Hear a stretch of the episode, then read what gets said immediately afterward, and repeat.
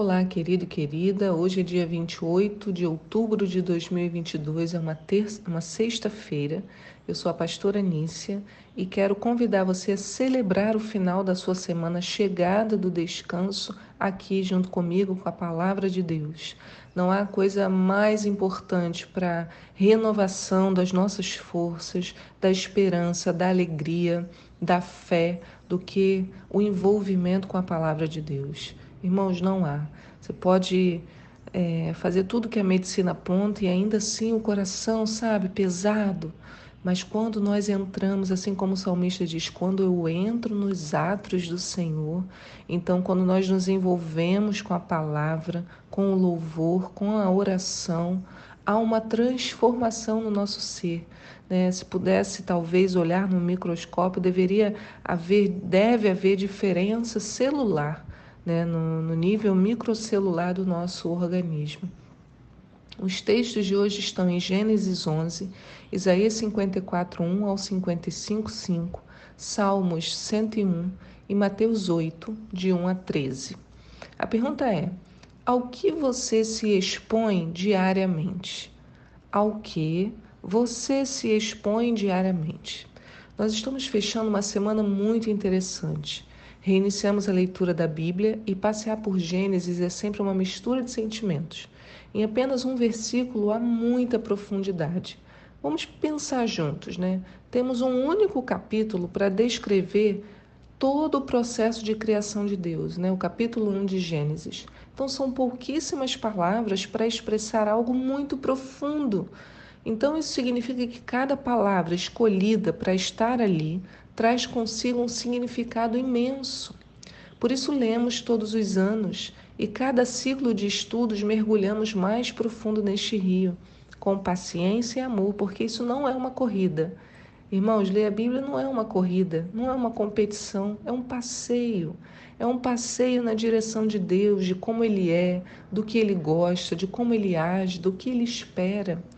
Enfim, é, é um privilégio termos a palavra ao nosso alcance. Por isso o salmista afirma no Salmo 119, no verso 47: Em teus mandamentos estão as minhas delícias, eu os amo. Levanto as mãos aos teus mandamentos que amo e medito em teus estatutos. Coisa linda, né, irmãos? Em teus estatutos estão as minhas delícias. Né? Melhor do que bolo de cenoura com chocolate a palavra de Deus, né? Melhor do que você pode pôr aí o, o melhor prato, né, do seu paladar. Posso dizer melhor do que café, né? Eu tô na é, o café entrou na minha vida, né, gerou uma paixão, mas é melhor do que café. Então, para concluir essa semana, vamos chamar a atenção de alguns detalhes interessantes. Em Gênesis 1, 26, diz assim: Então Deus determinou: façamos o homem Façamos o ser humano a nossa imagem, de acordo com a nossa semelhança. Bem, nós vemos aqui Deus falou no plural, façamos. Então, porque ali, desde a criação, já, já havia o Espírito Santo e o próprio Jesus, concordam? Em nenhum outro momento Deus fala façamos, apenas aqui quando vai criar o homem. Porém, desde Gênesis 1, no verso 1, já temos essa descrição de Pai, Filho e Espírito. Porque em Gênesis 1, 1 diz assim: No princípio Deus criou os céus e a terra. A terra, entretanto, era sem forma e vazia, a escuridão cobria o mar que envolvia a terra, e o Espírito de Deus se movia sobre a face das águas. Em hebraico fica mais fácil de perceber. O texto fala assim, essa frase, né? Esse verso. Bereshit bara Elohim en hashamayim vaet harem. Então, só que ele fala, né? Só que o que diz aqui? Bereshit bara Elohim. Então, Elohim, que a gente fala, né? A Elohim, às vezes cantamos, Elohim é uma palavra no plural. E o plural do termo Eloá ou El, que expressa a qualidade de ser Deus poderoso. Então ele não está falando no termo deuses, mas está dizendo que havia mais de um ali naquele exato momento né, a grandeza dele. E por aí podemos compreender que já estavam os três. Também vemos que o Espírito aparece ali pairando sobre as águas. E é outra tradução, uma outra tradução para esse termo seria se movendo sobre as águas, né? Ou gerando, como se o espírito estivesse chocando, sabe? A galinha chocando os pintinhos. Então, uma tradução seria essa, que é como se o espírito chocasse as águas. E é algo muito poderoso para se imaginar, porque o Espírito Santo se movia de forma intencional. O Espírito tinha a intenção de criar, de produzir. Olha que coisa, gente. Então, cada palavra foi escolhida com muito cuidado. E quando chegamos a Gênesis 5:3, temos assim: quando Adão completou 130 anos, gerou um filho à sua imagem, como a sua semelhança, e lhe deu o nome de Sete. Então, a capacidade de gerar a imagem e semelhança foi um atributo que Deus passou para os homens. Quando geramos alguém, nele se espelha a nossa natureza. E se assim é, e formos voltando até o primeiro homem, chegamos até Deus. Funciona mais ou menos desse jeito. Eu espelho a imagem e semelhança dos meus pais. Os meus pais vão espelhar a imagem e semelhança dos pais deles. Então eu acabo espelhando a imagem e semelhança dos meus avós, certo? E aí, se a gente for voltando, chegaremos até Adão e Eva que espelharam a imagem e semelhança de Deus. Então eu espelho a imagem e semelhança de Deus. Neste raciocínio, todos nós espelhamos a imagem e semelhança do nosso Criador. Isso é lindo. E se assim é, como podemos nos sentir melhores ou superiores uns dos outros? Irmãos, eu estava lendo um cientista explicando as quatro substâncias que compõem o nosso organismo: né, oxigênio, nitrogênio, carbono e hidrogênio, são as quatro substâncias que também compõem o universo. Né? Somos todos essa expressão da criação de Deus, né? todos amados igualmente. Nós não podemos nos sentir melhores nem superiores. Viemos ao mundo por desejo do Pai, quer dizer, nem o ar que nós respiramos podemos controlar, é nosso, né? Olha que texto glorioso, em Romanos 8, 29 diz: Portanto, aquele, aqueles que antecipadamente conheceu, também os predestinou para serem semelhantes à imagem do seu filho, a fim de que ele seja o primogênito entre muitos irmãos. Então, nós nos tornamos semelhantes à imagem do Filho de Jesus e temos que buscar isso, nosso Senhor Jesus, para que a nossa imagem reflita as suas características. Colossenses 3,8 diz: Mas agora livrai-vos de tudo isso: raiva, ódio, maldade, difamação, palavras indecentes do falar. Não mintais uns aos outros, pois já vos despistes do velho homem com suas atitudes e vos revestiste do novo homem que se renova para o pleno conhecimento, segundo a imagem daquele que o criou. Então, nós nos renovamos para o pleno conhecimento, segundo a imagem do que nos criou. Então, segundo a imagem de Deus, nós vamos sendo renovados para nos tornarmos parecidos com Ele. Então, a questão complexa que Deus coloca, né, nós começamos a semana falando disso, é que em seu projeto não há espaço para atividades individuais. Né? Nem a criação foi assim. Como eu expliquei, tudo que Deus fez foi aos pares. Há uma revelação profunda nisso. E vemos que o próprio Pai inclui no seu trabalho o Filho e o Espírito. Então fica claro o senso de unidade que ele nos deseja passar. Os três textos do devocional de hoje nos deixam claro isso. Em Gênesis 12, vemos os homens saindo da terra de Canaã e se espalhando para a terra de Siná, ou Sinear, que seria o local da Babilônia, onde também fica a terra de Ur dos caldeus, de onde sairá Abrão. Então, o povo estava ali no local né, onde Deus os criou, e eles vão saindo desse lugar e vão subindo mais ou menos assim, olhando o mapa, né, vai subindo na direção de Babilônia, né? Mas ao dominar essa região, diz que eles encontraram uma planície boa de viver, e ao dominar, o que, que os homens colocaram no coração? Está em Gênesis 11, verso 2, que diz: Quando os seres humanos imigraram para o Oriente, encontraram uma planície em Cinear e ali se estabeleceram.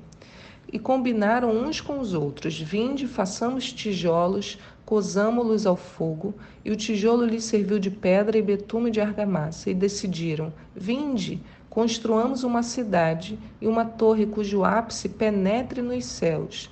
Dessa forma, nosso nome será honrado por todos e jamais seremos dispersos pela face da terra. Então, perceberam o que eles queriam? Eles queriam ter um nome, queriam ter honra e fama.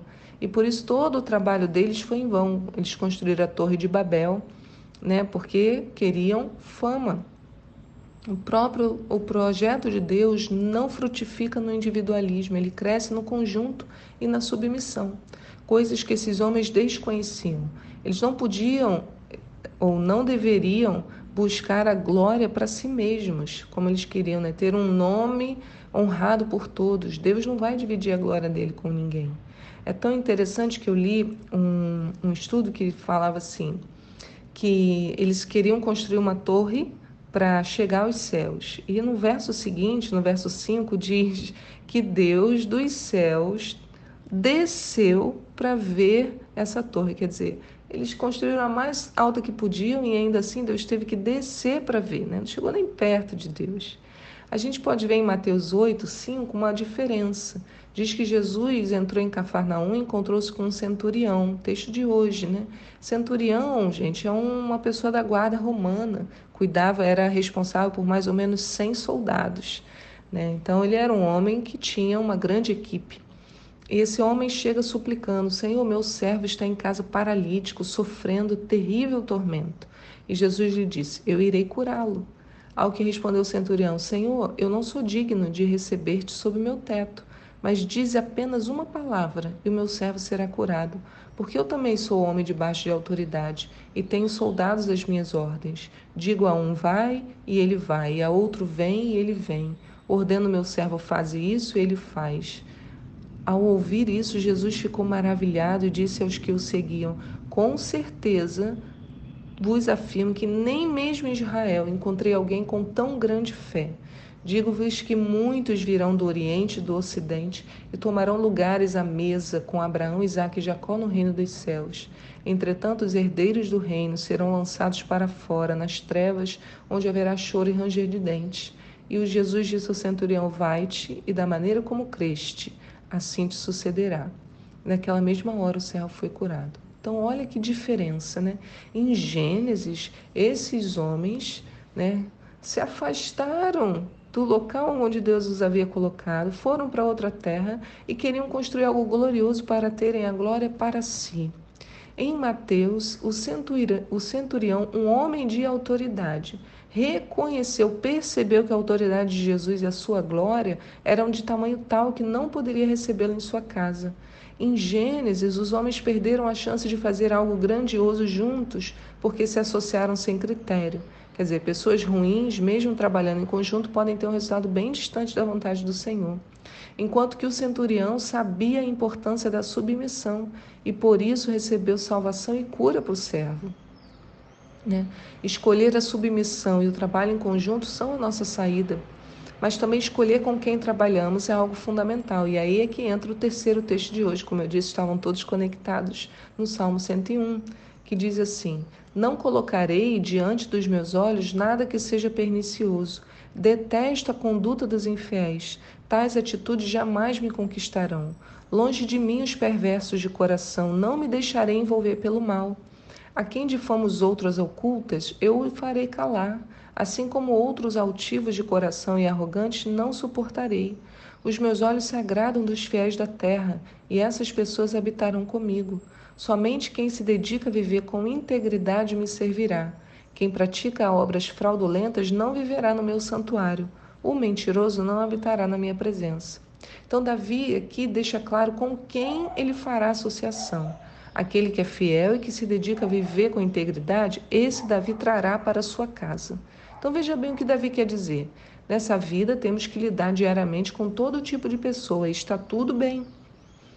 Mas aqueles que traremos ao nosso convívio mais próximo, os que caminharão conosco, quanto a estes, todo cuidado é pouco.